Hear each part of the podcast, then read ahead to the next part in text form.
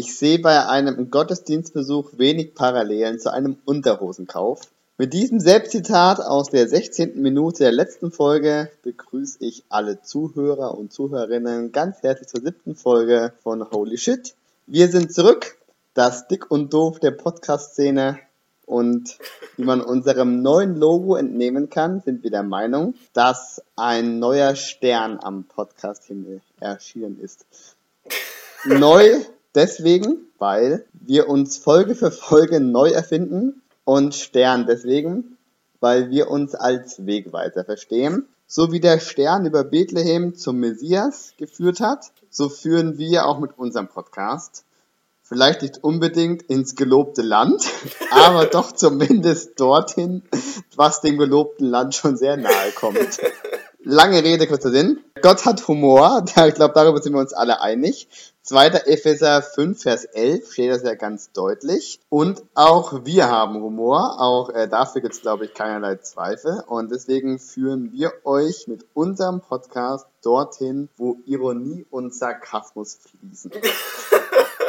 Wie dem auch sei. Neues Logo, neue Folge, neues Glück. Die letzten Folgen, die waren gut, aber alles neu macht der Mai und deswegen starten wir auch neu durch mit neuen Themen, mit einem neuen Logo, mit neuen Witzen, aber mit unseren alten Stimmen. Und damit unsere Zuhörerinnen uns etwas besser kennenlernen, dachte ich an dieser Stelle mal, dass wir, dass ich uns einmal etwas ausführlicher vorstelle. Also, mein Name ist immer noch Tim, aber mir gegenüber sitzt quasi in einem Sicherheitsabstand von mindestens 687 Kilometern der Mann, zu dem ich jetzt einige Geheimnisse lüften werde. Das, was nur die wenigsten wissen. Und zwar, ja, das, was wahrscheinlich nur die wenigsten unserer ZuhörerInnen wissen, ist Björn quasi der George Clooney in der christlichen Szene. Denn Wieso? Jetzt kommt. Denn ich wenn man den Espresso, oder was? Ja, genau deswegen. Aber wenn man den, wenn man den Namen Björn äh, rückwärts liest, dann ergibt das ein serbisches Adjektiv. Ähm, und das wird auf Deutsch so viel, äh, kann man auf Deutsch so übersetzen wie schön, gut aussehend und von allen begehrt. Und im frühen 12. Jahrhundert, also quasi im Mittelalter, wurden besonders hübsche Knaben, nicht selten vom König persönlich, zum Björn des Hofes ernannt. Dieser sogenannte Björn des Hofes hatte eigentlich nur eine einzige Aufgabe, und zwar sollte er die Nebenfrauen des Königs unterhalten, während der König sich mit seiner Hauptfrau, während er mit der zugange war. Und ja, auch bis heute kann man in, sich in gewissen mittelalterlichen Kreisen zum Sir Björn ernennen lassen. Ähm, aber ich will jetzt natürlich dich, lieber Björn, nicht nur auf deinen Körper reduzieren. Ähm, Nein.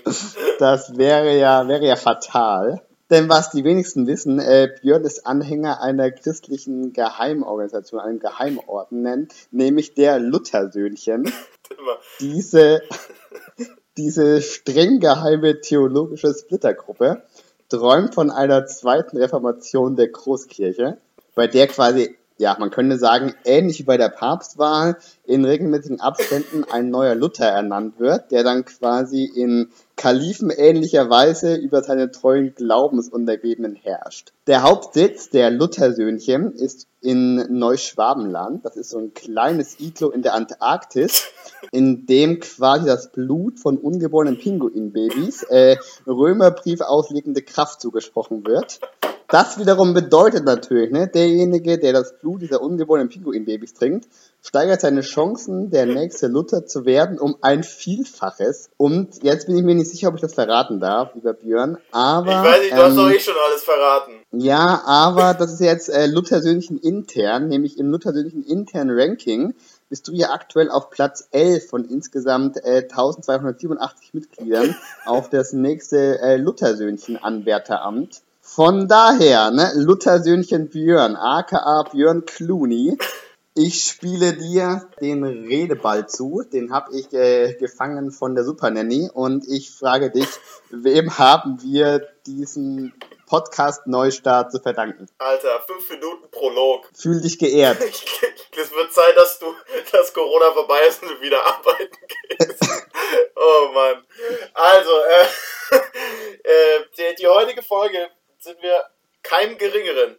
Ihr glaubt es nicht, wir sind keinem geringeren äh, zu Dank verpflichtet, also zumindest potenziell, als Bill Gates, der diese Folge höchstpersönlich potenziell unterstützen könnte. Es ist nämlich so, äh, Bill Gates, wir, wir danken dir für die zwei Mikrochips, die du uns zur Verfügung gestellt hast. Wenn ich es richtig verstehe, sollen wir uns die in den Arm implantieren. Ich weiß nicht so recht warum, aber Dankeschön, Bill Gates. Herzlichen Dank an dieser Stelle, auch von meiner Seite. Also danke auch, dass ich Microsoft verwenden darf. Ja. Das ermöglicht da schon auch ein bisschen. Das, äh, Microsoft ermöglicht diese qualitativ hochwertigen Podcast-Aufnahmen, an denen wir natürlich äh, jetzt auch mit unserem Neustart nichts ändern werden. Wir dachten uns, wir können jetzt auch nicht komplett alles neu machen, sonst äh, sind unsere ZuhörerInnen am Ende noch überfordert. Aber ja, also man muss ja dazu sagen, wir äh, weigern uns einfach kategorisch Apple zu verwenden, weil, wie jeder gute Christ weiß, Apple vom Teufel ist. Das Symbol Ihr wisst Bescheid. Der angebissene Apfel quasi das Pendant zur Frucht der Versuchung aus dem Sündenfall. Das ist allgemein bekannt. So ist es. Also von dem her, lieber eine scheiß Aufnahmequalität als, als nochmal in diesen Apfel beißen. Als nochmal in den Apfel beißen, auch wenn er süß und nicht sauer ist. Äh, wir wollen in keinen Apfel beißen. Äh, auch nicht ins Gras, das äh, wünschen wir auch unseren Zuhörern nicht. Ich muss aber dennoch, äh, auch wenn ich natürlich auch dem lieben Bill sehr zu Dank verpflichtet bin, trotzdem auch noch kurz der Vollständigkeit halber erwähnen, dass, wenn man sich in gewissem verschwörungstheoretischen Kreisen befindet, also als erste Anlaufstelle dient da auf jeden Fall Wikipedia mit der Liste der beliebtesten Verschwörungstheorien seit dem 12. Jahrhundert.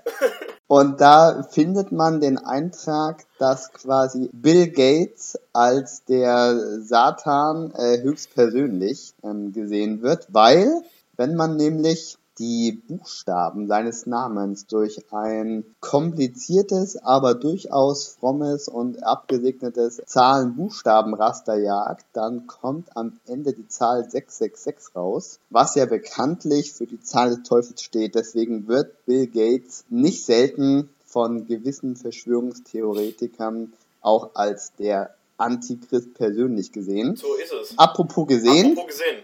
Habt ihr schon die Tagesschau genau. gesehen? Also die letzten, das war jetzt gestern. Ich gucke die immer zum Frühstück. Also, also quasi am 2. Mai sozusagen, so die Tagesschau vom 2. Mai. Was ich da nämlich spannend fand, und das, das äh, passt ganz gut zur, zur heutigen Folge, erstmal wohl oder am 2., ich weiß es nicht genau, da müsst ihr jetzt nochmal ganz kurz gucken. Ich glaube, es war am, ähm, ja, ist ja auch egal. Fakten sind sind nicht so wirklich wichtig. Fakten sind Schall und Rauch in dieser Folge. Was zählt ist, dass es irgendwie wahrscheinlich sich tatsächlich zugetragen hat. Nee, ich lese jetzt hier gerade, es ist tatsächlich am 2. Mai gewesen. Und zwar gab es da eine, in Stuttgart eine Demo, ähm, über die auch in der Tagesschau berichtet wurde, mit bis zu 5000, also man geht davon aus, dass da bis zu 5000 Teilnehmer war, äh, zu Corona-Zeiten. Auch ganz schön krass. Und Genau, und es war, und es war witzigerweise, war das ja eine Anti-Corona-Demo. Eine Anti-Corona-Demo. Wir werden sehen, wie viele dieser Demonstranten äh, nächste Woche wieder auf die Straße gehen können. Aber vielleicht sind sie auch von der Intensivstation live zugeschaltet. Wer weiß. Naja, wie auch immer, auf jeden Fall haben die gegen Corona demonstriert und die Einschränkungen des Staats. Aber äh, was eben besonders spannend ist, dass da wohl auch viele Verschwörungstheoretiker irgendwie mit am Start waren. Was ich interessant fand, in der Tagesschau haben die tatsächlich dann da irgendwie in diesem Beitrag, Beitrag natürlich auch Bildmaterial gehabt, also die haben da irgendwie das gefilmt. Und da war eine Frau gestanden, die dann so ein Schild in die Kamera gehalten hat, wo drauf stand, Jesus rettet Leben und Bill Gates tötet. Ja. da haben wir es nämlich wieder. Bill Gates wird nicht selten als der Antichrist persönlich bezeichnet. Aber äh, bevor sich jetzt unsere Zuhörerinnen fragen, ja, warum äh, macht dann hier dieser äh, große und beliebte und äh, einflussreiche Podcast Holy Shit gemeinsame Sache mit Bill Gates, kann ich nur sagen, ähm, Jesus persönlich hat gesagt, macht euch Freunde mit dem Mammon. Das heißt, wir sind hier safe unterwegs. Das fluppt. Ich habe mich übrigens letztens gefragt, ob man fluppt noch sagt, ob das die nee Jugend von heute noch verwendet. Ich weiß nicht, ob, sie, ob die Jugend das je verwendet hat. Wie dem auch sei, äh, das soll nicht Thema sein, sondern das wird eine seriöse äh, Aufnahme Stimmt. diesmal. Ähm, das haben wir uns ganz fest auf unsere, ähm, auf unser vierlagige Fahne geschrieben, Ja. ähm, die hoch am Horizont weht. Diese Folge wird seriös und deswegen haben wir eine neue Rubrik eingeführt. Die wird vermutlich auch erstmal nur exklusiv und äh, limitiert sein. Und zwar Tims und Björns persönliches äh, Top 1 der beliebtesten Verschwörungstheorien. Also die, Und- die, die wir am tollsten finden. Die, die wir am tollsten finden. Und ich überlasse dir da äh, dein, den Vortritt, dein persönliches Highlight. Mein persönliches Highlight. Ja. Deine beliebteste Verschwörungstheorie. Also ich habe mir im Vorfeld nochmal verschiedenste Sachen durchgelesen und ich glaube, am abgefahrensten finde ich äh, tatsächlich gerade immer noch eine, die auch irgendwie wohl aktuell sich großer Beliebtheit erfreut. Und zwar ist es die André noch André Nochkrom-Theorie. Die Anhänger dieser Verschwörung. Shout out an Xavier Naidu an dieser Stelle. Shoutout, vielen Dank für den Hinweis. Treuer Hörer übrigens. so ist es. Tatsächlich, ich habe ja mal in Heidelberg gewohnt, ne? Und da hat er ja ein Haus. Und seitdem äh, folgt er. Also folgt er uns. Seitdem folgt Also er seitdem uns wir- quasi, ja. Seitdem ich da mal vorbeigelaufen bin. Auf Schritt und Tritt quasi, auf sämtlichen Kanälen. Analog und digitaler Follower. Da haben wir es wieder, der George Clooney der, des, äh, ne, des, des, der christlichen Szene. Da wird auch Xavier Naidu schwach. Aber ich sag dir, lieber Xavier, dieser Weg wird kein leichter sein. Der Weg, der wird sehr steinig. wie, wie auch immer, zurück zu, zu dem, äh, zu der Theorie. Also die Andre Nockrom, ich weiß nicht, ob ich das richtig ausspreche, aber auf jeden Fall die Verschwörungstheoretiker, die dieser, die diesem sonderbaren Nahen anhängen, die glauben, dass satanistische Sekten Kinder entführen, diese dann foltern, um Adrenalin im Blut der Kinder herauszuziehen, das dann zu trinken, um ihren Alterungsprozess zu verlangsamen. Also nicht den Alterungsprozess der Kinder, der Kinder, sondern nee, nee, sondern äh, ihren Alterungsprozess. Schon Mhm. ein bisschen abgespaced, oder? schon sehr, sehr crazy, ja. Äh, verdient, also wenn ich jetzt sage, das verdient definitiv Platz 1, kommt das so ein bisschen falsch rüber, was ich eigentlich sagen wollte. Wir hoffen natürlich alle sehr und sind auch gleichzeitig davon überzeugt, dass das nicht der Wahrheit entspricht, aber auf einer Skala der ja, absurdesten äh, Verschwörungstheorien definitiv weit oben. Ich komme zu meinem persönlichen Highlight, zu meinem Platz 1 meiner beliebtesten Verschwörungstheorien. Dazu muss ich sagen, das ist deswegen auf Platz 1 gelandet, weil ich da einfach persönlich Berührungspunkte damit habe. Okay. Ähm, und bevor das jetzt zu crazy klingt, werde ich das etwas auflösen. Und zwar, wenn man Leuten von Jesus erzählt, hat das leider nicht nur Vorteile, sondern auch ein oder andere Schattenseiten, nämlich, dass man äh, Leute kennenlernt, die man A nicht, ähm, die man sonst wahrscheinlich nie kennengelernt hätte, die man aber vor allem B nie hätte kennenlernen wollen. Und äh, so verhielt es sich auch eines Jahres, eines Tages in der Stadt E. Da habe ich, ähm, sein Namen möchte ich jetzt auch wieder, sein Name möchte aus Datenschutzgründen nicht genannt werden, ist auch diesmal so. Ähm, auf jeden Fall, der werte Herr erzählte mir von den sogenannten Reptiloiden. Und an dieser Stelle muss ich ganz klar sagen, äh, das klingt an vielen Punkten lächerlich und lustig. Und ja, meine größte Herausforderung in dem evangelistischen Gespräch war auch, nicht in Lachen auszubrechen. Aber es ist äh, durchaus eine ernstzunehmende Sache. Und zwar besagt die Verschwörungstheorie rund um die Reptiloide folgendes. Es gibt äh, einen Planeten, der nennt sich Aldebaran oder so ähnlich. Ähm, das ist aber erstmal nicht so wichtig, aber da leben äh, Reptilien. Und es ist ja nicht hier so eine kleine, kleine süße Eidechse, sondern eher so in Richtung Dinosaurier, also so ein bisschen ein größeres Kaliber und so. Und diese Reptilien auf dem Planeten Aldebaran, die haben die Mission, die Weltherrschaft zu übernehmen. Ich weiß nicht, ob sie das jetzt erstmal nur auf die Welt beschränken oder ob das jetzt letztendlich auch das ganze Universum sein soll, aber auf jeden Fall wollen sie erstmal klein anfangen und die Weltherrschaft an sich reißen. Das schaffen die blöderweise dadurch, dass sie die, die Fähigkeit besitzen, in Form von Menschengestalt auf die Erde zu kommen. Also die können quasi Menschengestalt annehmen, diese, diese Reptilienwesen, mhm. ähm, sodass quasi unter uns Echsenmenschen leben. Das wäre es an sich erstmal nicht so schlimm, ne? Damit kann man ja, kann man ja leben und so. Aber das, das äh, Trickische, das, nee, das äh, Tückische, äh, Tückische wollte ich sagen, das Tückische an der Sache ist quasi, dass das hier nicht irgendwie äh, mein netter lieber Nachbar Hans ist, der eigentlich ein Echsenmensch ist, sondern quasi äh, wichtige Menschen in Politik und Wirtschaft, ähm, sodass quasi äh, die Echsenmenschen, äh, es wird beispielsweise gesagt, dass die Queen ein Echsenmensch ist, ich hoffe, ich habe es jetzt nicht verraten oder so, aber auf jeden Fall, dass halt dadurch quasi aufgrund von hohen Machtpositionen die Strippen gezogen werden und so eben das Weltgeschehen langsam aber sicher dahingehend gelenkt wird, dass diese Echsenmenschen, diese Reptiloide ähm, sozusagen über uns Menschen herrschen und dadurch ja die Weltherrschaft an sich reisen und so. Kein Witz, kein Scheiß diesmal. Äh, ich habe jemanden getroffen, der hat mir das in voller Inbrunst erzählt. Der hat mir YouTube-Videos geschickt, die äh, bewiesen haben, dass äh, die Queen ein Echsenmensch ist. Bittere Pille, sage ich da nur. Ja, und ähm, ich habe jetzt leider nicht weiter verfolgt, inwieweit das jetzt in Zeiten von äh, Corona irgendwie am Start ist, aber ich kann mir vorstellen, das passt da gut mit rein, ne? so von wegen, ja, ne, durch Corona, die Menschenrechte, die werden jetzt irgendwie, ähm, die Grundrechte langsam systematisch außer Kraft jetzt. Das geht letztendlich, wenn wir ehrlich sind, äh, definitiv aufs Konto auf, der Echsenmenschen. Aufs Konto der Reptiloide, auf der Echsenmenschen. Von daher der deutliche Appell dieser Folge, Leute, ladet eure Schrotflinten und äh, geht auf Eidechsenjagd. Je weniger davon hier rumkräuchen und fleuchen, desto besser. Ja, mein Platz 1. Also das heißt, im Grunde ist eigentlich, also Bill Gates ist entweder der Antichrist oder ein Ex-Mensch oder vielleicht auch beides. Vielleicht sogar, wenn er beides wäre, haben wir natürlich ein richtiges Problem, ne? Ich meine, der, der Antichrist wird ja, also oder Satan wird ja auch als der Drache in der Offenbarung beschrieben. Also irgendwie, finde ich, kommen da jetzt so verschiedene Fäden auch schon zusammen. Da kommen verschiedene Fäden zusammen. Hm. Bittere Pille. irgendwie. Äh. vielleicht, hättest, vielleicht hättest du ihm das erzählen sollen. vielleicht deinem Kontakt auf der Straße. Ich glaube, wir sind ja gerade einer ganz heißen Spur auf dem Weg. Spur auf dem Weg. Ich glaube, die sollten wir definitiv weiterverfolgen.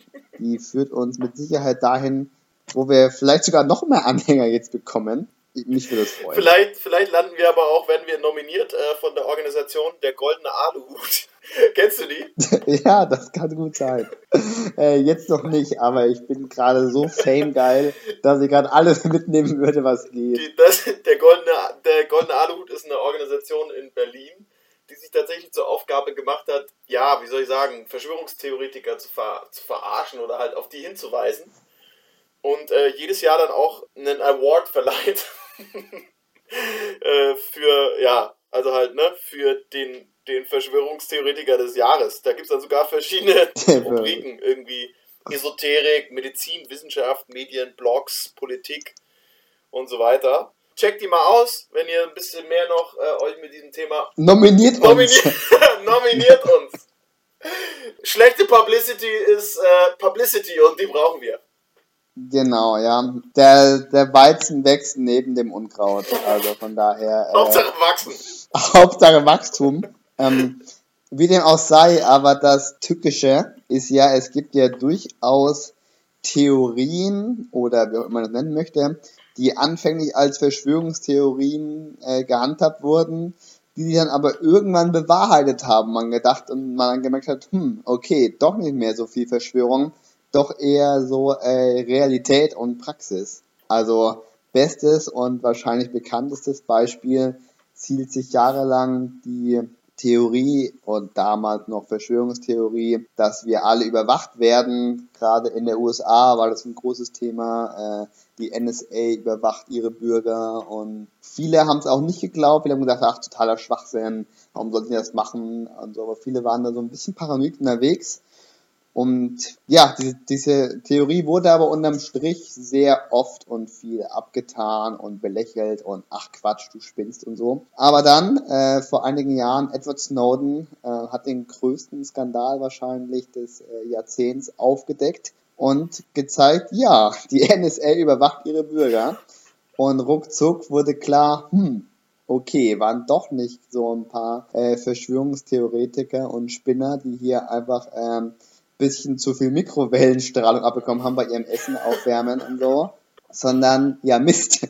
Ja. Das war Also doch verstehe ja, ich dich richtig. richtig, Tim. Du willst sagen, äh, wer zuletzt lacht, lacht am besten. Also vielleicht lachen wir gerade, machen uns lustig über Verschwörungstheoretiker, äh, die Großen und die Mhm. Kleinen, die, die irgendwie äh, jetzt gerade demonstrieren gegen irgendwelche verschwörungstheoretischen äh, Corona-Theorien oder äh, die im Weißen Haus sitzen und China gerade verantwortlich machen für, für das ganze Ding, indem sie sagen, hey, da ja, gab es ein Labor oder gibt es ein Labor in China. So, wir machen uns über die lustig. Aber wenn man unsere Folge rückwärts hört, hört man das Lachen von Bill Gates. genau, so ist es. Nee, die, so ist es. Der war gut. ja, die Frage ist tatsächlich, was ist jetzt, also nur weil irgendwie eine Mehrheit glaubt, ja, das ist doch Schwachsinn, das ist doch völlig unwahrscheinlich, äh, das ja, kann ja nicht wirklich das Kriterium sein, dass es nicht vielleicht doch was Wahres dran ist. Ne? Eben, ja. Und die Frage ist ja so ein bisschen, was ist jetzt wirklich eine, also wie kann man jetzt eine Verschwörungstheorie unterscheiden ähm, vom gesunden Misstrauen und dem, ja, dem, der, der, dem gesunden kritischen Menschenverstand, der halt nicht alles, was von oben kommt oder was nicht alles, was irgendwie in Medien kommuniziert wird, äh, auch glaubt. Genau, Also der wo- sich eben nicht einmal mal so einen Mikrochip in den Arm pflanzt, sondern der da erstmal so ein bisschen kritisch äh, fragt, wieso, weshalb, warum. Wieso, weshalb, warum? Äh, diese Frage, die wollte auch die evangelische Zentralstelle für Weltanschauungsfragen. Unser bester Freund, eigentlich sind die der Sponsor unserer, unserer, unserer Episode. Die, die sind nämlich unter den fünf Hörern sind es mindestens, Vier. also mindestens vier, weil die hören sich die Folge immer wieder an und fragen sich, sollen wir die jetzt auf den Index stellen oder nicht? Ja, die schreiben äh, zu Verschwörungstheorien, gibt es einen guten Artikel. Ähm, da schreiben die, nennen die ein paar Kriterien, die eine Verschwörungstheorie ausmachen. Sagen nämlich, auf der einen Seite, oder zum einen zeichnen sie sich durch Reduktion aus. Also eine Verschwörungstheorie versucht, hochkomplexe Zusammenhänge möglichst einfach und klar äh, zu, also runterzubrechen auf ein paar Kausalzusammenhänge. Ne? Das muss so eine Theorie leisten irgendwie. Die ist nicht hochkomplex, sondern die ist relativ einfach. Und äh, eine einfache Welterklärung oder Problemerklärung. Das zweite ist, es gibt eigentlich immer irgendwie eine Intention und das ist ein häufiges Merkmal. Das heißt, der, also das, was wir jetzt gerade hören und wissen, das ist eigentlich, da gibt es eine böse Intention dahinter von irgendeiner äh, größeren Organisation, Gesellschaft, die irgendwie eine schlechte Intention hat und uns mit, äh, mit quasi dem, was in den Medien kommuniziert wird, täuschen möchte. Ja, das ist das Zweite. Es, gibt, Mhm. es ist nicht der Zufall, der da dahinter steht, hinter meinetwegen Corona, sondern es gibt eine böse Intention, die sowohl mit dem, also warum der Coronavirus in die Welt gesetzt wurde und äh, das muss natürlich dann auch vertuscht werden. Also Intention ist das Zweite. Das Dritte ist Konspiration. Das Ganze äh, hängt zusammen mit Intention. Ne? Es wurde irgendwie geplant. Das ist nicht irgendwie, äh, auch da nicht alles wird dem Zufall überlassen oder ist dem Zufall überlassen, sondern da stecken höhere Mächte dahinter, die das Ganze steuern und lenken. Drittes, oder, drittes Merkmal ist, äh, nee, viertes Merkmal. Viertes Merkmal ist, es gibt so eine Alternativwirklichkeit. Also das, was wir glauben und meinen zu wissen, ist nicht die wirkliche Wirklichkeit, sondern dahinter gibt es die eigentliche Wirklichkeit. Ja, und äh, dann gibt es noch verschiedene weitere ja, Kriterien. Eines, was ich, das letzte, was sie nennen, und ich denke, das ist eines der wichtigsten, ist, dass es eben nicht falsifizierbar ist. Also im Grunde, also was damit gemeint ist, ist, man kann nicht wirklich das Gegenteil beweisen.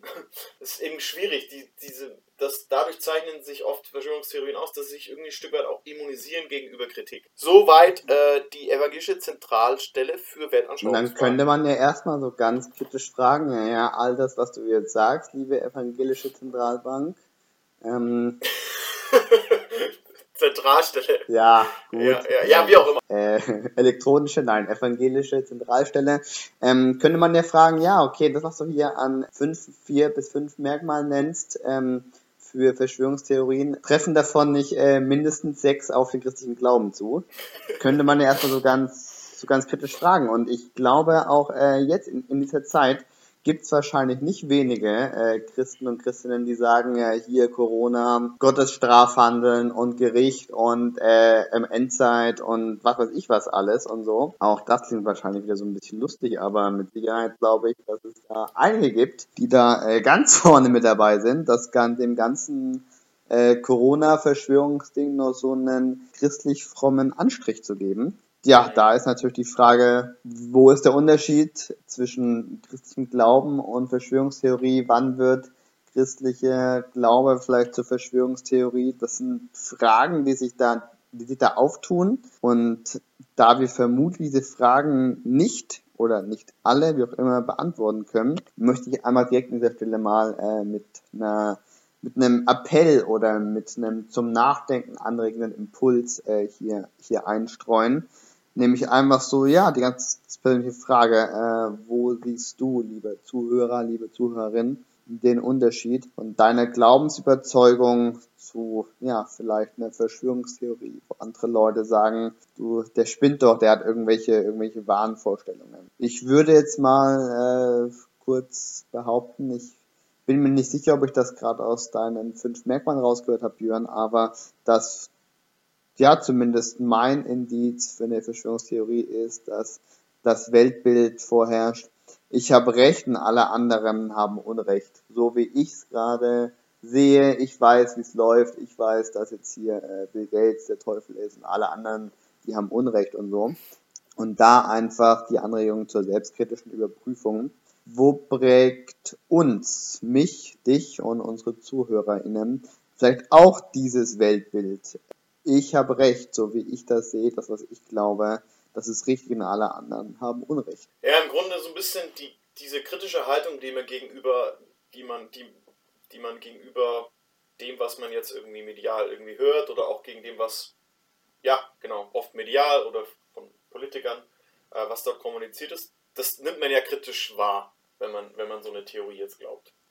Und ich glaube, es ist auch erstmal sinnvoll, auch Dinge immer kritisch zu hinterfragen. Da, äh, glaube ich, sind wir uns einig.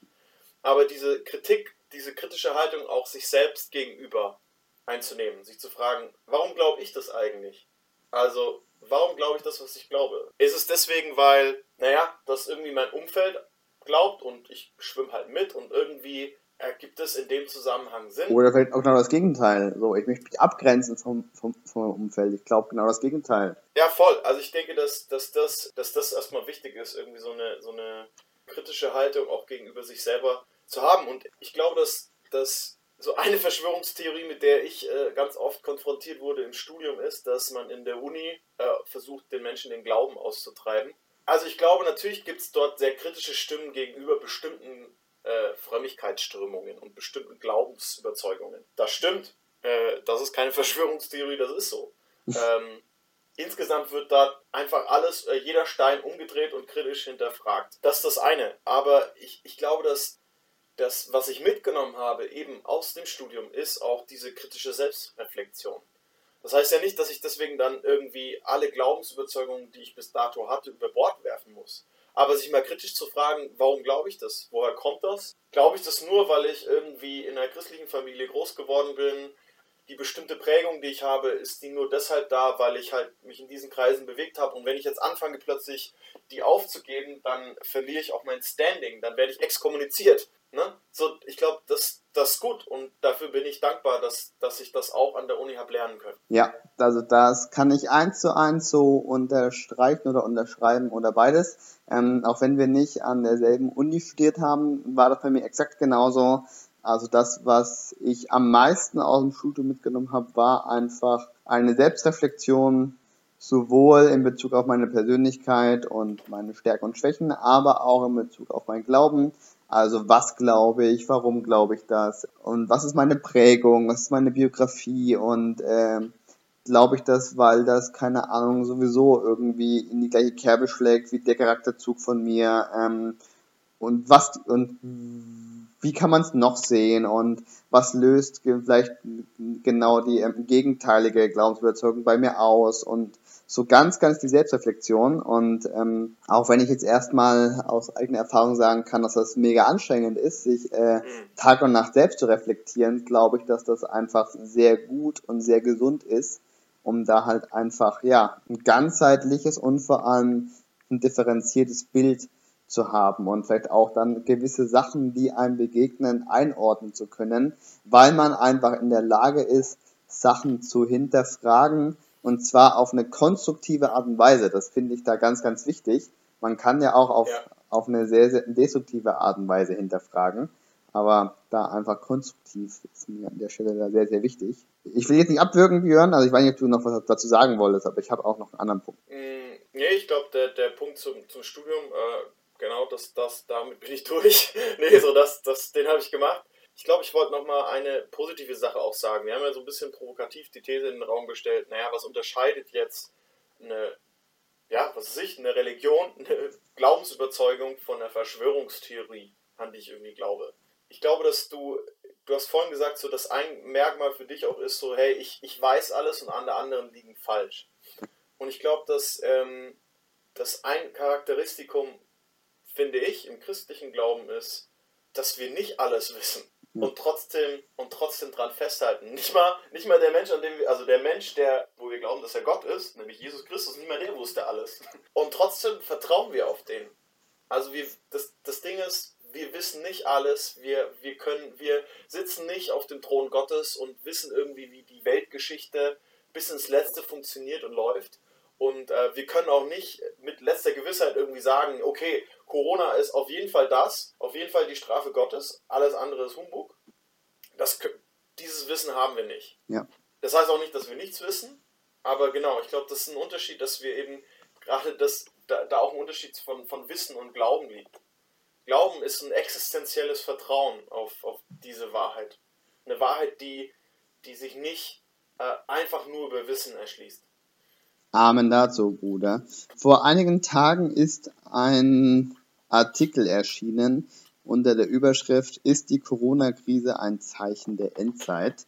Der Artikel wurde verfasst von einem gewissen Roland Hartmeier. Mhm. Das ist ein Schweizer Theologe, der mir in meinem Studium sehr oft begegnet ist. Ich habe einiges von dem gelesen und ohne dass ich jetzt für mich den Anspruch erheben würde, dass ich beurteilen kann, was gute Theologie ist und was nicht, muss ich sagen, das ist einer von den Guten. ähm, also ich habe ihn sehr, sehr schätzen gelernt. Ich fand alles, was er geschrieben hat, gut und durchdacht und wirklich grundlegend und an der Bibel orientiert, trotzdem auch noch äh, kritisch und also fand ich ähm, sehr, sehr gut, einen sehr, sehr guten, guten Theologen, der schreibt, so wie ich es einschätzen würde, viel im Bereich Mission und Missiologie, ähm, ist da sehr stark da drin, wie dem auch sei, der hat einen, einen Artikel geschrieben vor einigen. Tagen, ähm, oder er wurde, oder da wurde zumindest ein Artikel äh, vor einigen Tagen auf einer deutschen Seite veröffentlicht. Äh, den Link schicke ich gerne an all unsere Zuhörer und Zuhörerinnen raus, die, die das interessiert. Und ich möchte jetzt nicht den ganzen Artikel jetzt hier irgendwie ähm, rezipieren und so, aber ich möchte einfach zwei, drei Punkte davon, die mich sehr äh, überzeugt oder die mich sehr angesprochen haben, einfach kurz teilen.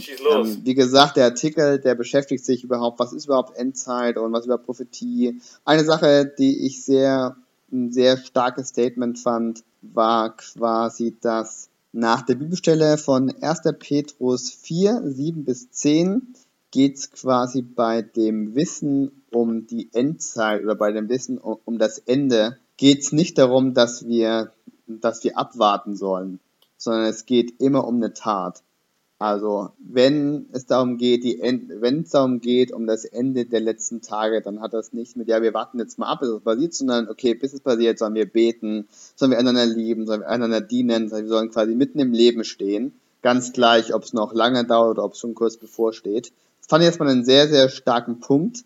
Oder an anderer Stelle, ich, ich zitiere jetzt mal wörtlich, sagt er, schreibt er, wenn die Beschäftigung mit den endzeitlichen Aussagen der Bibel nicht vom Hoffen bewegtes Handeln bewirkt, verfehlt sie ihr Ziel und ist nicht biblisch. Ich lese mal vor, weil ich finde da so einen guten Satz. Wenn die Beschäftigung mit den endzeitlichen Aussagen der Bibel nicht vom Hoffen bewegtes Handeln bewirkt, verfehlt sie ihr Ziel und ist nicht biblisch.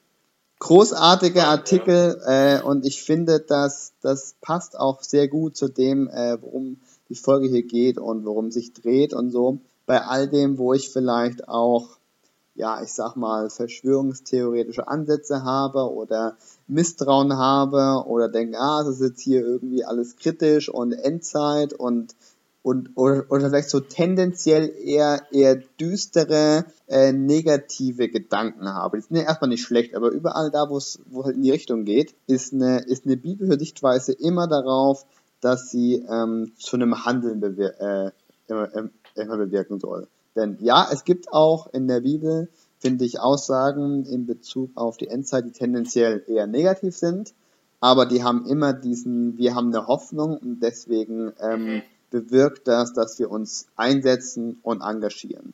Und das finde ich einen sehr guten Punkt und ich glaube auch für all das, was wir gesagt haben, kann man das sehr gut übertragen. Also überall da, wo wir nicht nur unsere Zuhörer, sondern ich finde auch einfach ganz klar uns äh, als Tim und Björn zum Selbstreflektieren anregen wollen. Ähm, was unterscheidet denn mein Glauben, meine, meine Glaubensüberzeugung von der Verschwörungstheorie? Finde ich, äh, sollte alles das, äh, was wir glauben, auch in Krisenzeiten immer zu einem aktiven, hoffnungsvollen Handeln motivieren. Das ist ein guter, guter Schlusspunkt. Ich, äh, was, ich musste daran denken, irgendwie an die Worte, von die Luther zugeschrieben werden, wurden.